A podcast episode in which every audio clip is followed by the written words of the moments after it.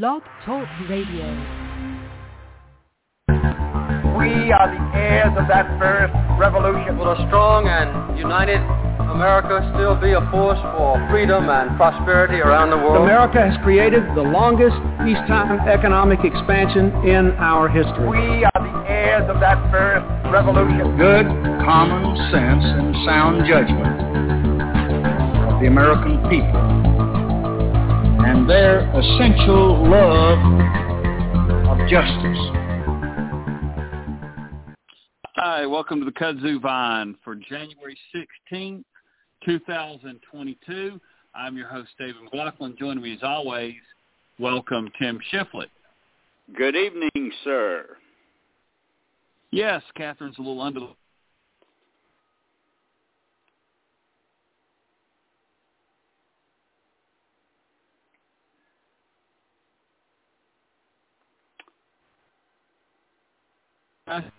that we have been trying to talk about for some time, and um, I'm going to continue to set that up, and Tim will jump in here in a second.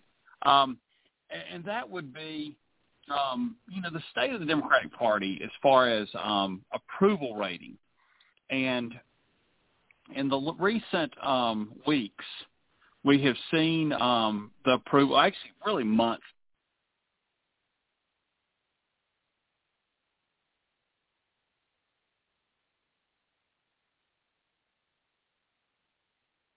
David, are you with me?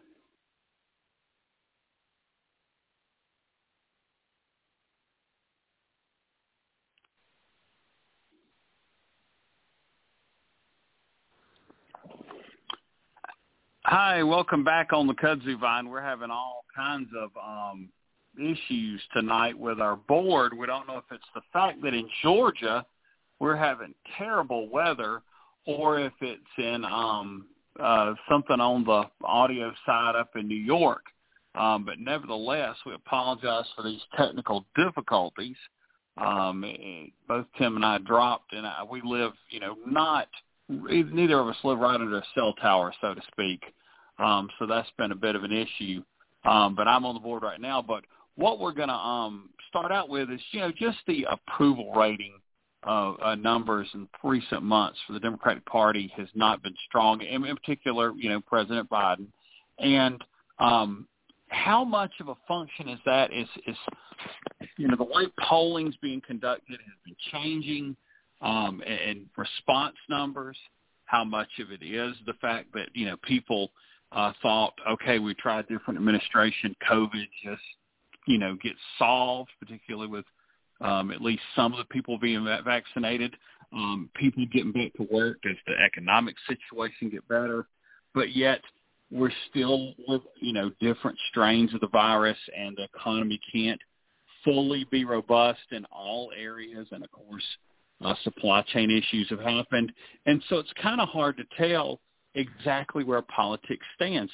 At the same time, where you know Joe Biden, Democratic Party's numbers are not incredibly strong, does that mean that the American people think that the Republican Party has the answers? The low approval rating numbers does not mean that people have just decided that Donald Trump or other Republicans with the same mindset think that he has the answer. So it's a very, um, you know, cloudy picture, I think, even for the most um, astute election observer. And we know we've got one of those on the line. Tim, what's your thought about – how things currently sit with approval ratings of parties and, and who might have the answers. Yeah, first of all, David, my apologies for the reception. It appears that the cell phone tower on the mountain above me, everything up there has lost power because of the weather. Um, yes. And and so I'm uh, calling from another line, but anyway, about what we're talking about here. As far as the election, the midterms, we I, I think we need a lot of luck now. Uh, we need for things to get better with the pandemic, obviously, because people are tired and they're tired of being tired, and tired voters generally translate to surly voters who are not very happy with you know, whoever's in power in the White House as a result. We need um, for inflation to be checked and come under control.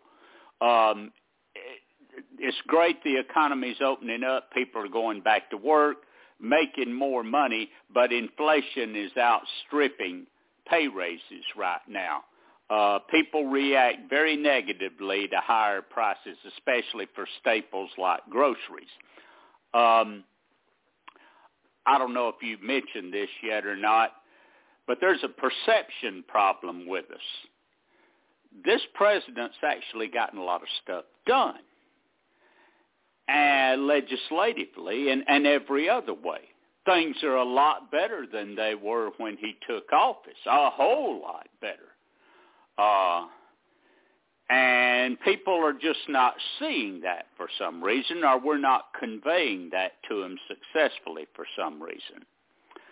Uh, I think another thing we need is for these voting bills to pass that are in Congress and stuck because of the filibuster. Um, I'm not very hopeful about that.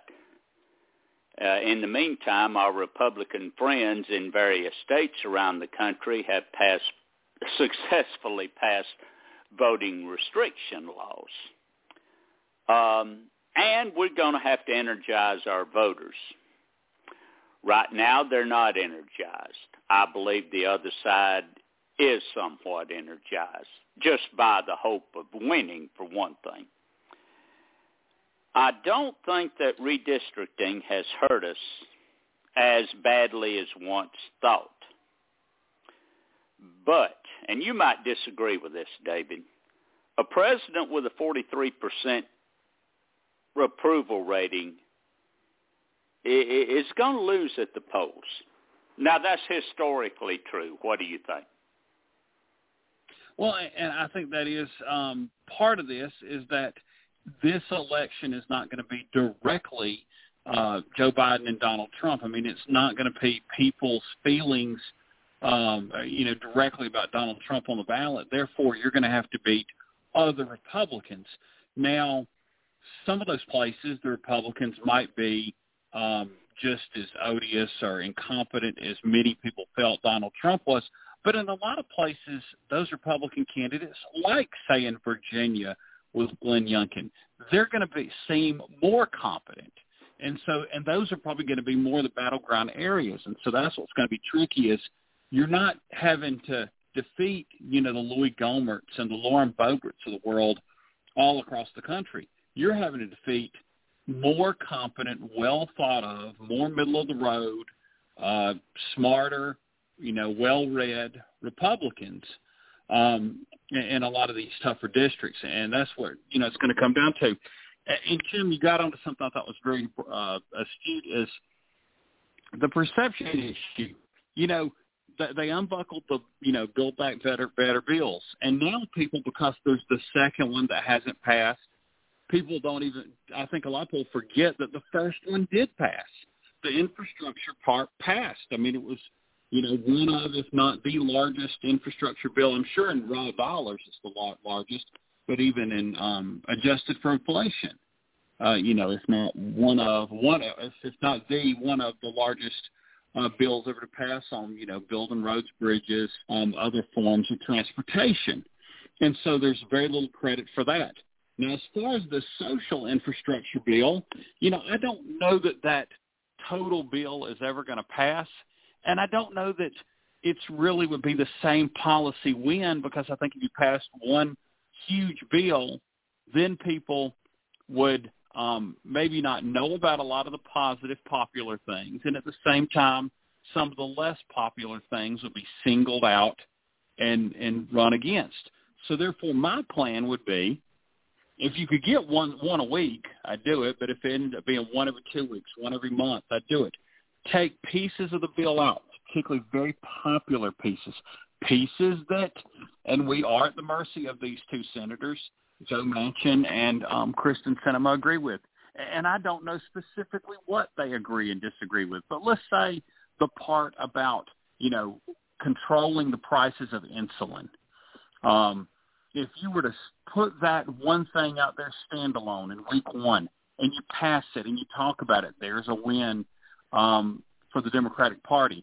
Then you talk about some type of, you know, child tax credit. May not be as robust as what we'd want, but it'd be something. You put that in. There's another piece of the bill that you, that's more popular. You pass that the next week. And it's kind of like what Bill Clinton did during his administration. It's not massive, huge things. It's just a lot of little wins. And at the end of the day, it just increases your popularity because it seems like you're getting things done. Um, Tim, what's your thought on that type of piecemeal approach as a plan? Well, it would be worth a try if we have time to do it because uh, especially the way the United States Senate operates, you you have things that that come to the floor and one senator can object and they can go no further. Uh, you've got the 60-40 rule on so many things, so many uh, that there again, a lot of these popular things may never get to the floor. And uh, I just don't believe the Republicans would sit there and allow us to pass, say, one of these popular things a week. I think they'd use every delaying tactic in the book. I hate to sound uh, negative about it, but it's true. They would do that. If you and I know that these things would be popular with the American people and would help the American people, and that would translate into votes uh, and and support for this president, then Mitch McConnell knows that too. Uh, Ted Cruz knows that too. Rand Paul knows that too. Uh, and these people would do whatever it took uh, I believe, to to block any part of the program now. And uh, I do agree with you on one thing. A standalone major bill, it's not going to work. We could keep dropping the price of it and keep dropping it, and somebody like Manchin would just never go along with it. I hope we remember that about him and about Kyrsten Sinema. And I hope that if we ever get just 52 uh, Democrats in the Senate that we can then just do without their votes. And, you know, just, you know, if they're going to act like Republicans, maybe they ought to go over there and be Republicans. And I know people say, well, that'd give control of the place to the Republicans. Well, what have they got now? They basically uh, Mitch McConnell is almost like the majority leader instead of the minority leader. So anyway, b- back to the original point, I think it would be worth a try, David, but I'm I'm not optimistic about success uh, on that front now either. I just think it's just totally broken up there. Well, and I'll say this: I think you could get more out of Joe Manchin than um, Kyrsten Sinema. I, I think, you know, Joe Manchin comes from a very a state that's moved very conservative, you know, really for no good reason their own because they're a very impoverished state that could probably use a lot of government benefits. Uh, and I don't mean just checks. I mean, you know, some of these policies like we're talking about. I mean, North, West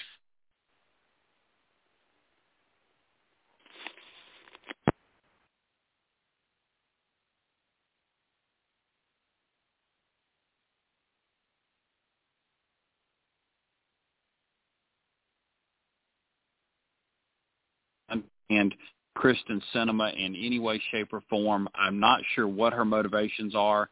Um, the, the strangest thing is, you know, I mean, you can look at when um, Joe Manchin was governor. He was a Democrat. Uh, he was governor of West Virginia, and probably the way he governed as governor is somewhat related to the way he's governor uh, governing as senator now. And so you can kind of put together a profile. Kyrsten Sinema when you see that she was a Green Party candidate, then she was a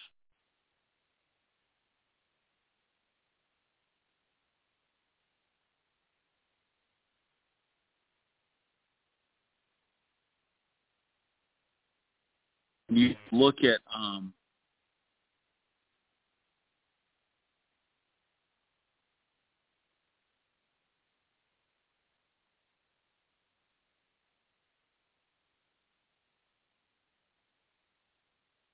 Hey, I'm back on the air. Um, we have heard about these uh, downed, um, you know, cell towers around that have lost power. It appears it's hitting me too. I'm trying to stay on the air.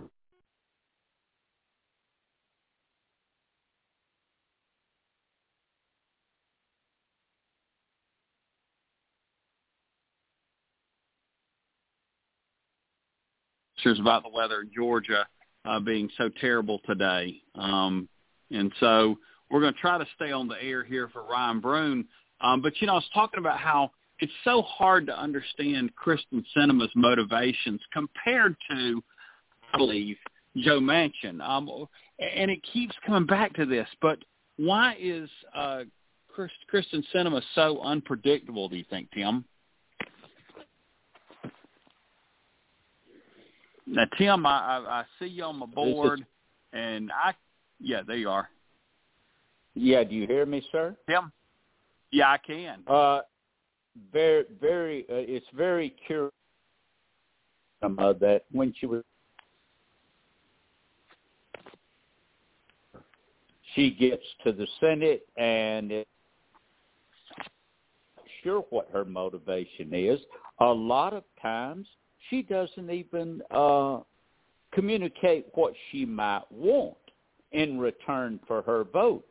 So, uh, you know, I don't really know what to tell you about her. Uh, it, it's easy to see what's going on with Manchin, but with Sinema, no, this is it, it, it's uh, it, it's tough to understand this.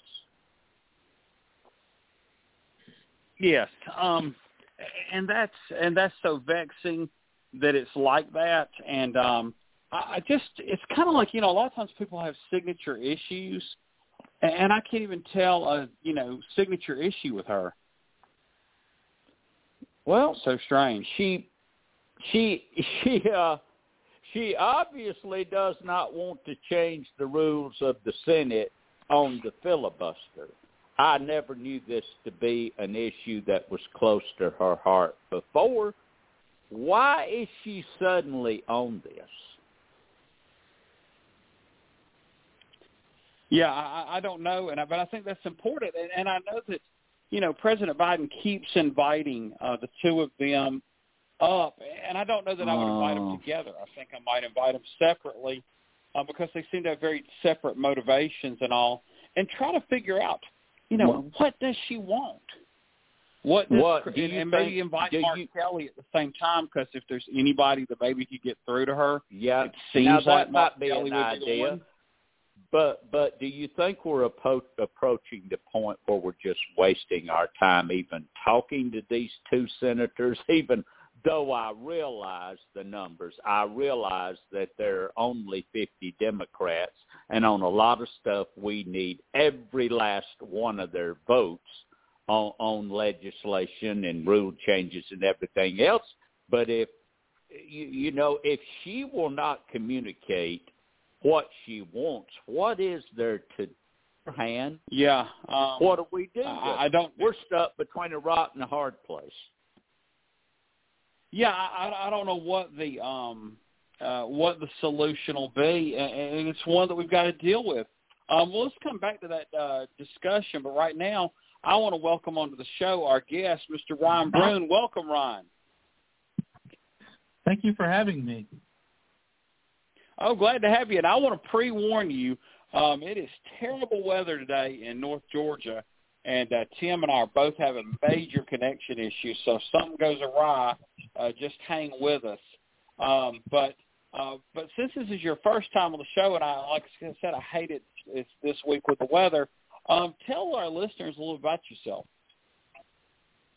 Yeah, sure. Uh, just before I get started, um, we're also having some pretty bad weather here in Columbus, Ohio. Some black ice, and I guess it's going to snow like four inches tonight. But um, my name's Ryan Brune. Uh, I um, I'm at Brune Elections on uh, Twitter. I um, look at I have nonpartisan analysis of elections. I make maps. I uh, I live in Columbus, Ohio, and I'm getting my master's degree in statistics right now. I'm just a big fan of politics and trying to provide analysis, make some maps, and make some friends along the way. I certainly am. Yes, I don't know if David is. This is Tim. Um, go go ahead and finish your thoughts, Mr. Brune. Sure. So yeah, so I mostly talk about Ohio politics. I'm uh, been doing a lot of things recently with Georgia politics, just because you know that's kind of an up and coming state, you know that's now being competitive. Um, I'm interested in North Carolina politics, New York politics, pretty politics pretty much anywhere, especially right now with redistricting going ahead. A lot of these states, pretty much all the ones I've just mentioned, except for Georgia, which just finished, the process is still ongoing, either through litigation or in the case of New York, where they have yet to finish the map. Um, mm-hmm. So you I don't know. I, wait, since I'm a huge sports fan, do you attend the Ohio State University? Oh yeah, yeah, yeah. So uh, I actually went Oh. there for undergrad, and as I'm getting my master's now, and I'm a I'm a big All Buckeyes right. fan. A little disappointed right. this year. A little disappointed Yeah. this year with you know, first time Yeah. in like a decade losing to Michigan isn't great. Yeah, well, I'm a, I'm a I'm a Georgia Tech guy, so you can imagine how I feel about who won the championship. Yeah. but uh, I, I don't guess David has joined us yet. So I'm going to jump into some questions, and I'm going to kind of jump around the country, but I want to start with Ohio. Sure. Um, and I want to start with one of my favorite uh, Congress critters, and that's Marcy Kaptur. Now, if she's reelected, she would become the longest-serving female U.S. House member in history, beating out Barbara Mikulski, I believe. But you seem to think that she may be out of luck due to redistricting. Is that essentially the case? So this is all a little bit in flux because the maps have to be redrawn. But generally Uh-huh. speaking, you know, she represents a part of northwestern Ohio along the Erie coast. She's based in Mhm. Toledo. And that's an Mhm. area that has been very bad for Democrats as of late. You know, Mhm. Democrats still win Toledo, but all the surrounding counties nowadays, it's it's pretty rough terrain. You know, Biden did in a lot of counties 20, 30 points by margin worse than Obama. I mean, Marcy uh, Kaptur can Kaptur has proven herself able to run to some extent as the head of the ticket, but we're talking like five to ten points. We're not talking the sort of margins that she may need to put up. It's very possible that she gets the district that's pretty unfavorable for her. You know, in a sense, she was kind of lucky by getting a district that was designed to compact as many Democratic votes as possible. You know, it was called the Snake on the Lake, where you basically had a little district that snaked along the coastline from Toledo to to Cleveland, being very Democratic. This is when Republicans thought, oh, this coastline area is some of the most Democratic. It's part of the most some of the most Democratic parts of the state. And you know that's not the case now anymore. And some could argue that you know this gerrymander, one point was a gerrymander, is actually kind of helping her now. Like it's not obvious that she could survive in a, in what one could argue would be a fair dis- a fair and compact district.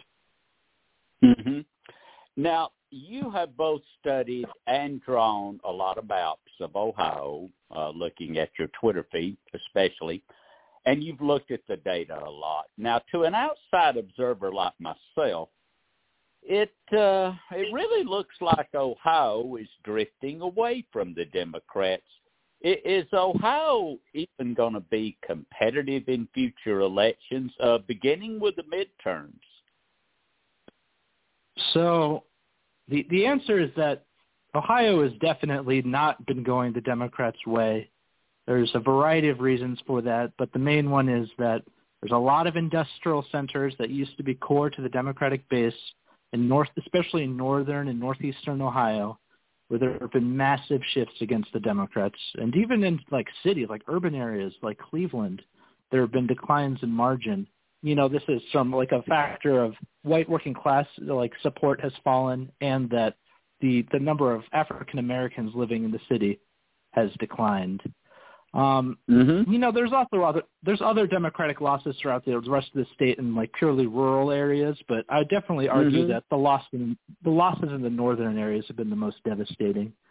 As as Mhm. to whether or not Democrats will be competitive in the future, it's going to be really tough for them in 2022. And if I was a betting man, and maybe I will be, I, I, w- I would be very surprised if Democrats won anything statewide or came close to winning anything statewide in 2022. Mm. Mm. Well, on that happy note, let's jump right quick uh, across uh, to the Atlantic coast in the state of Virginia. I want to ask you a question about it. Uh, now, sure. their new their new congressional map just came out, and it almost mirrors the old one. Uh, a commission, I believe, draws the maps in Virginia, and if they fail to produce a map, which they did this year, the state Supreme Court uh, then takes over and does it. Uh, do you feel, in the interest of fairness, that every state in the country should adopt something like this? Well, the Virginia Commission, you know, as a lot of people have argued, was doomed to fail because it had an equal number of so the commission is made up of legislatures from both parties, but an equal number uh-huh. with no tie-breaking mechanism. So uh-huh. it, of course, deadlocked. Um, I personally am in favor of commissions if the, if you can get them to work. If you look at what happened mm-hmm. in Colorado, if you look at what happened in Michigan, yes, I, I, I do think every state should have something like that. But you have to be careful that you set it up in such a way that, you know, it can actually function and won't just deadlock and produce nothing. Maps have to be made. Mm-hmm. Well, speaking of deadlocks, I, I, I want to ask you a couple of national things now because you've talked about some of that too. You have spoken uh, and are tweeted at length about the filibuster. Now, it just does not appear that U.S. Senate Democrats are going to be able to repeal it or, or even modify it. The votes simply are not there of two people that we know about.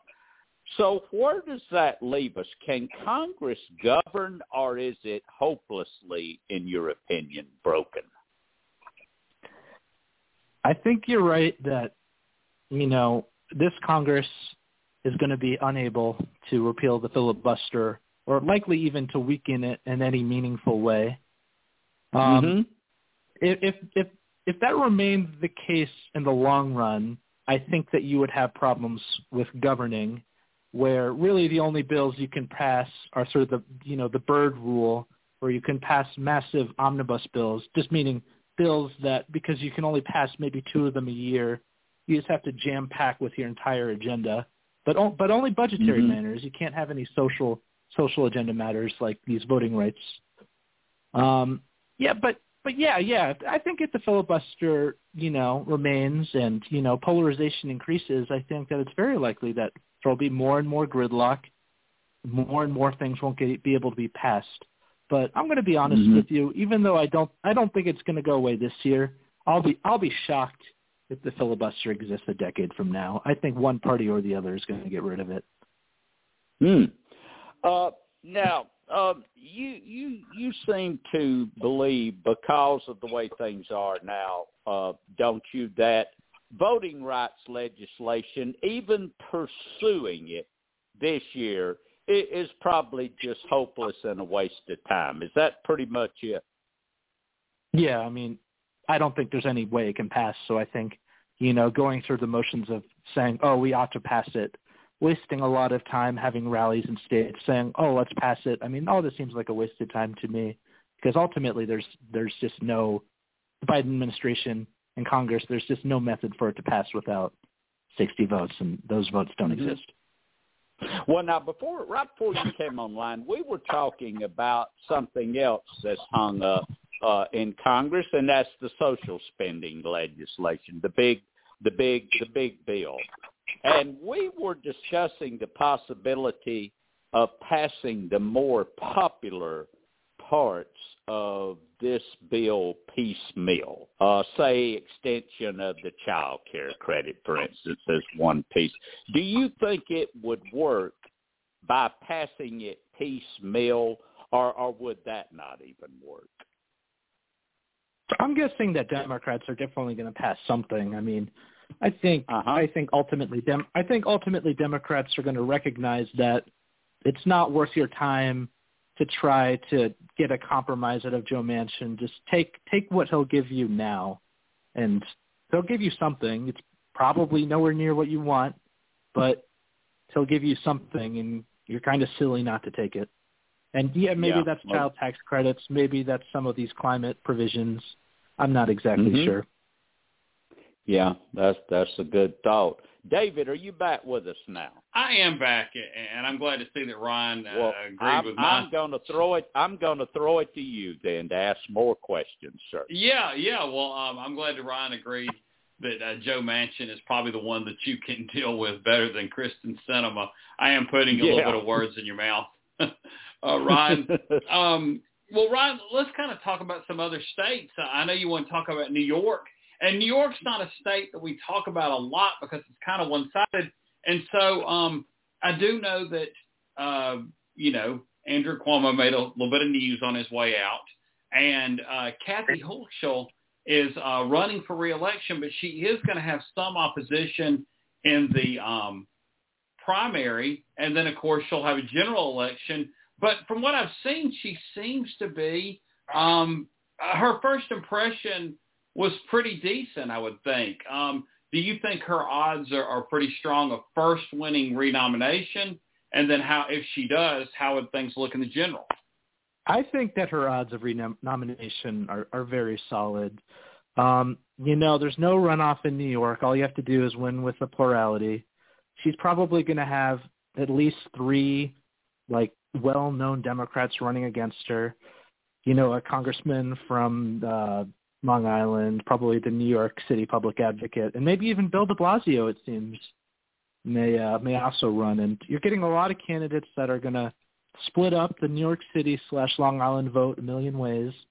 And you know she's she's from upstate. She's from the Buffalo area, and she'll probably win all those counties, 60, 70 plus, and get you know get something out of the city and something out of Long Island. And I think it'll be I think it's it's hers to lose, and that's even probably underselling her chance. Yes. Now you mentioned Bill De Blasio. Um, is his opinion of himself different than everyone else's? Because I really don't know that he's that popular. I've heard that he's even come under fire from a lot of Democrats that probably voted him for him for mayor the first time. So you know, the, you know, the, the opinions of, of Bill De Blasio will vary quite a bit. If you ask someone on Long Island or upstate, they're probably universally going to hate him. If you ask someone from Staten Island, they're universally going to hate him.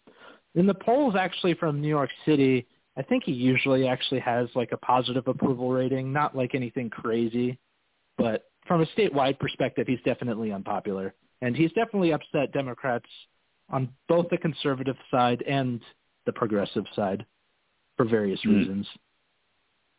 Yeah, I mean, he's one of the few politicians I've ever heard get trashed on um, a New Year's Eve celebration. Um, that might have been a first. CNN. Uh, usually those are pretty apolitical affairs.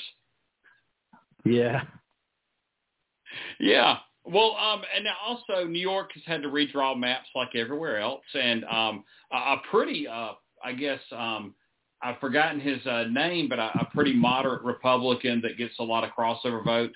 He's decided not to seek reelection. They're losing a vote there. They've probably got some uh, areas that uh, Democrats would like to target. What's your read on the uh, New York maps for Congress at this point? Sure. So I think the congressman you're thinking of is Cat Coe, who represented a Yes, John Syracuse Katko. Yeah, and he, you know, he he kind of had, you know, he was kind of overpowered in some sense and could outrun Trump by 20 points by margin or something just completely something completely ridiculous. But um yeah, so how redistricting works in New York is that there's a commission um and ideally that would produce a single map and, and send it over to the legislature. Um, unfortunately, and I'm going to say unfortunately in quotation marks, the uh, the commission basically deadlocked and produced two maps, which is kind of a good thing for Democrats. So basically, what they can do now is say, "Hey, you're only really allowed to send one map. Have 15 days, and that 15 days timer, I think, started last week, to try again and give us one map. All right." And then uh, if that fails, the uh, the, the legislature gets to try to make a map, and I mean that's what ultimately what Democrats want to have happen, so they can draw you know whatever maps they want. Asterisks. There are a few things they have to worry about. They have to um, like there are some compactness requirements within the New York Constitution, so you probably can't do like a bacon strip from New York City to upstate, but you could probably get a, get away with a lot. And there's kind of some debate like how aggressive New York Democrats want to go. Do they want to sync Staten Island with Manhattan to make a Democratic district or maybe not because, you know, a lot of these incumbent Democratic incumbents have concerns and they want to represent some particular area. You kind of saw this in Maryland. So it's a little bit up in the air how aggressive Democrats could go. But in theory, it's possible that they could reduce the number of Republicans in the state of New York from eight to three. So mm. wow, and then yeah, Whoa. but that in theory, I I don't. If I was betting, if I was a betting man, I would say they will not go that aggressively. I would expect there to at least, let's say at least before, probably five plus Republicans. So maybe only nab a seat or two. Yes, well, well now, and, and two, I wanted to ask about in particular. One, uh, Max Rose lost re-election in Stat, the Staten Island-based seat. I think they have to have some more population. Is that a seat that you would see them working with, where um, Max Rose would have a better chance at um, winning uh, re-election to the Congress? So yeah, so that's a sort of seat where on paper it would be pretty easy to make that a safe Democratic seat. Um, it's very possible they could do that. There's no guarantee that they will. Um, if they wanted to, they can, as I said earlier, put it with Manhattan, make it a Biden plus 20 seat, up from I think it's Biden plus 11 right now, or some, or Trump plus 11 right now. So it's pretty easy to swing at 30 points if they want to. It's more more so a question of political will. Yes, and then the other one I was interested in is um, Elaine Stefanik has really um, come from just winning uh, election for the first time a few cycles ago to now being in the House leadership, and she's in New York. I don't know that much about her district. Just tell us about it, and then t- what you know, and then tell us if that's a district they might um, work with.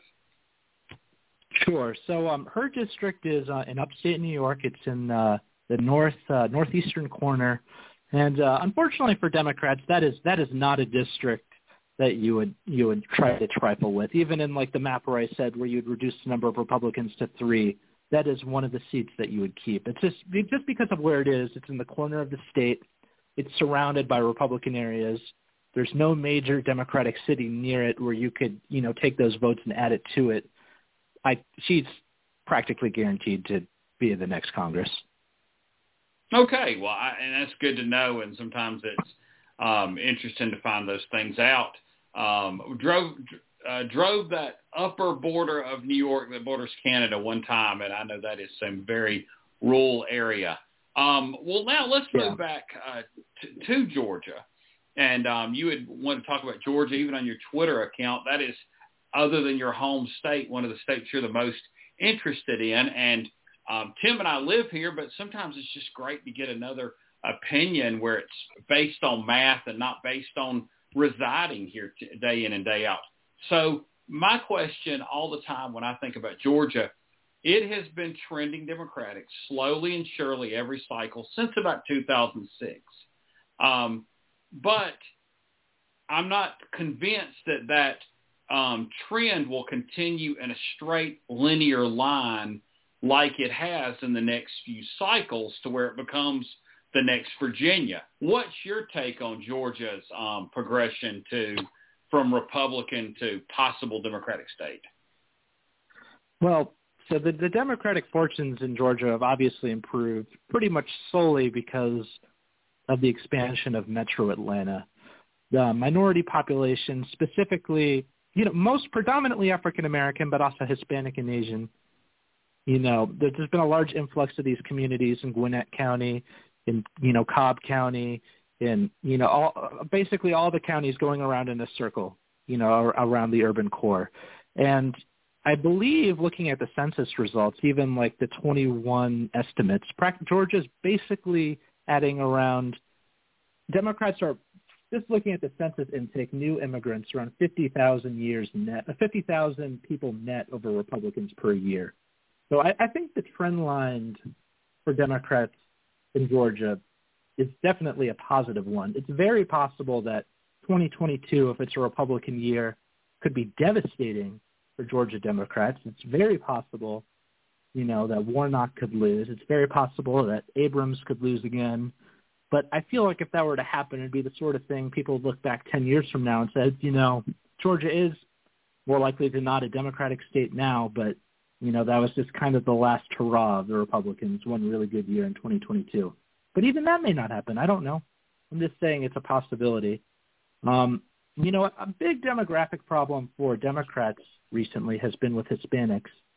And um, Georgia definitely has some Hispanics, you know, definitely like Gwinnett County, but compared to a lot of other battleground states like Arizona, like Texas, like Florida, you know, the the, the Hispanic population is a lot, lot, lot lower in Georgia, and I think that it's the Democrats' benefit. Well, and I guess different turnout rates in different states, uh, you know, for Latino voters. Now, you mentioned Raphael Warnock. Let me ask you this. Um, you know, he's more likely to face Herschel Walker, which is not – you know, I, I don't think it's going to be a strong candidate as far as when you get down to serious policy, not, you know, remembering finally what a great football player he was. Um, and then, of course, you know, Stacey Abrams is either going to go against the sitting governor or a former sitting senator um, that's going to have, a, a, you know, obviously a lot more political experience than Herschel Walker. Um, what would it take for, even if it's a very Republican year and you can't flip the governorship – what's it going to take for Raphael Warnock to win re-election um, against a you know a very untraditional uh, challenger? Well, you know what would it take? I mean, just get a better margin out of some of these, you know, these suburban counties. I mean, he won Gwinnett County by a record-breaking 21 points as a Democrat. In order to win in 2022, I don't think I bet he can't get the same rural margins he got in uh, in his runoff. But if he was able to win Gwinnett County by I don't know 25 points, and that kind of sounds outrageous, but you know the way it's trending, is it that outrageous? I think I think he basically just needs to turbo like he just needs to max out turnout in these new diversifying suburbs. And obviously, you know, like the urban core counties like DeKalb and Fulton. Yes, and I'll be interested to see what Clarke County does in a race like this. This is a very Democratic-leaning county, but is the home of University of Georgia. Um, could Herschel possibly do slightly better than the average Republican, and could that impact things? It's going to be interesting to watch. Well, let me um, ask you kind of a juxtapose the growth and um, pro- uh, population decline of two states. Um, the t- two of the closest states in population are your state of Ohio and Georgia. Um, I think Ohio has in the neighborhood of a million more uh, residents than Georgia, but it's slowly losing population, certainly not gaining population. Georgia is gaining population. In the next census, do you see those two states flipping and, and Ohio going to 14 congressional seats and Georgia going to 15 or what have you? So Ohio is just now losing a seat I think so. To, to be fair to Ohio, it's gaining population. It's just not gaining population at the national rate.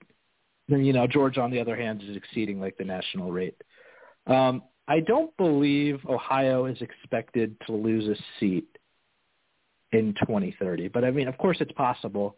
But um, you know, I think I do think it is inevitable though that Georgia will overtake Ohio someday. Maybe not in the next 10 years, but maybe in population. Okay, and that's fair. And I think you're right. The only state that's truly losing net population, I believe, is uh, West Virginia.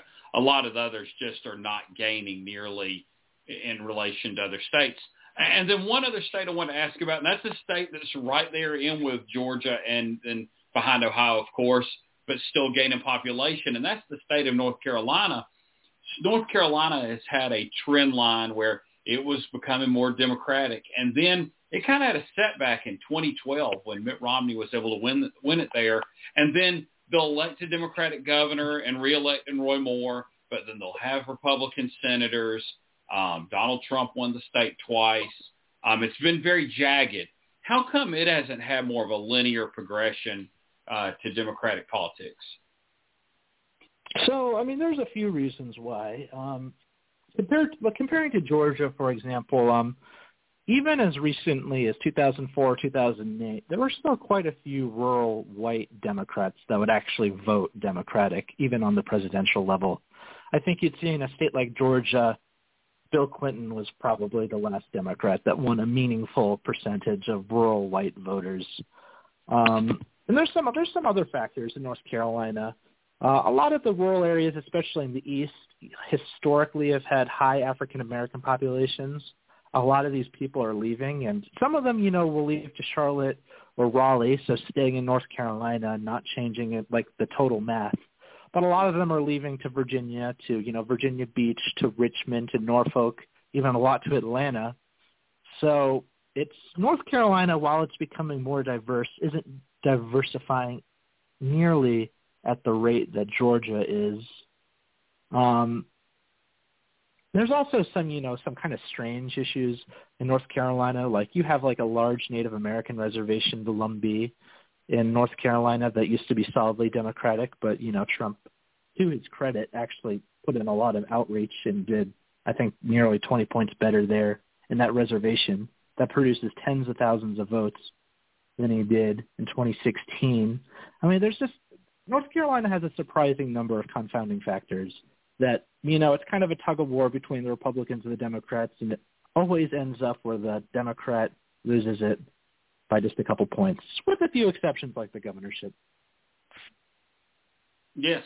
Well, um, this is so much interesting information you've given us. Also, um, we hate to have to let you go because uh, maybe you fixed our technical difficulties since you've been on. It's been far better, uh, but we're going to take our chances. Um, before you before you leave us though, Ryan, uh, tell us where can folks um, read about your work, be it social media or otherwise. So definitely the best place to see my work is on Twitter, and uh, my hashtag is at Brune Elections. Yes. All right. Well, I follow you, and I encourage others to do so. Hopefully, we can get you back on at some point in the future to talk about more demographic trends of other states. Sure, that'd be awesome. All right. Thank you. Thank you, sir. Thank you. All right, Ryan Brune of Brune Elections um, is an excellent follow on Twitter, and he and he does graphs. I mean, when he makes maps, he puts those up and kind of backs it up with numbers, and, and it's it's more of a um, statistics based approach. And him getting his um, degree in statistics from Ohio State makes a lot of sense. It's not you know necessarily you know part partisan appeals so if that's something people want to see more of, um, Ryan would be an excellent follow for you on Twitter. Um, well, Tim, let's kind of get into another topic to kind of finish the show out, and that would be the information that dropped. Uh, I saw it on Political Wire, sent it to you. I believe it was many other places that the Republican National Committee is going to encourage, if not mandate, that their uh, nominees for president in 2024 pledge not to participate in the general election debates. Uh, your thoughts on this report? Well, you know, this goes back to 2016, and of course, with our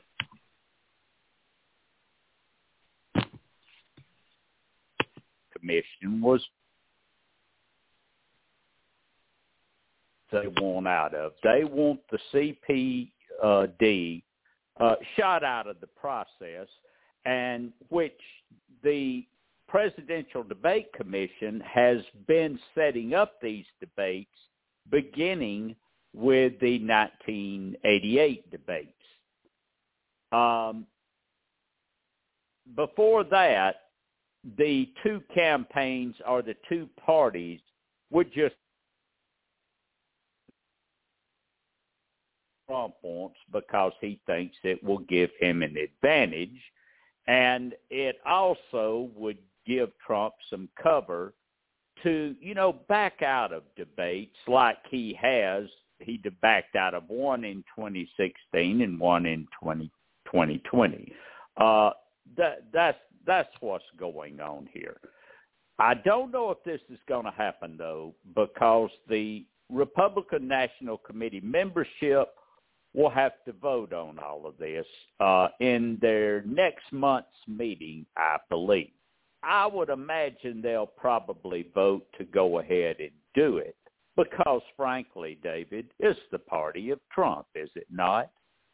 Yes, it definitely is. And you know what? They may do it, but if I was the, the debate commission, I would just go ahead and announce that in 2024, we're going to have three town halls. We're going to have one location. We're not going to do what happened when Donald Trump got COVID and, and the debate commission went ahead with Joe Biden's town hall. And then another network um, put together another town hall, which was probably breaking COVID protocols. I would say we're going to have, you know, three town halls, same location, appear or not. And Republicans, if you don't want to appear, that's fine. That's your right. But we'll have the Democratic nominee and they will take questions for an hour and a half to two hours. You know, it's whatever the time slot is, and we're going to let them answer questions, and they'll be talking to the American people, and you can appear or not, and you can let the American people uh, hear about your plans if you want to show up. Now, do you think if the well, debate commission were to announce that, the Republicans would just let the Democrats have three uh, 90 to an hour and 20 minute slots free? Well, well, the answer is who knows with Donald Trump, and probably also Trump would, if it's him, and I imagine it will be him, would would head straight over to the One America Network and and talk there, and I probably could go to Fox and talk there. Uh, the thing is, he is really taking a gamble here. Since 1976, there's been at least one debate. We went through three straight presidential elections in 64, 68, and 72 where there was no debate. Uh, Johnson did not debate Goldwater in 64, did not offer to, did not even mention Goldwater by name in the totality of the campaign just because he knew he was going to win big and he wasn't going to upset that. In 68 and 72, we had Richard. Yeah. Um, and obviously, you were mentioning Richard Nixon. Uh, Richard Nixon obviously had such a terrible debate in 1960 heavily that watched. Yeah. Yeah, that, that was just a terrible debate. Yeah. And, and Tim, and Tim, I know I have it on my end a lot, but the the um, reception gotten really um, inconsistent at this point. Um, so why don't we go ahead and call it a show for tonight, and hopefully we will have far better weather next Sunday night. And we're going to talk to our guest who has written a book about the voters in either Generation Z or iGen. We'll talk to him about that. And Tim, I know you've been reading that book closely. John Della Volpe is going to come on with us. Yeah. Well, I'm sorry, folks, if you hear me right now about the reception tonight. We can't help the weather. So yeah, it, part it, of it, can't be helped, and and and I feel your pain, Tim, because I know you and Catherine have told me many times eh, about my reception at points. But until next week, been the Kudzu Vine. Good night. We heirs of that first revolution. For a strong and united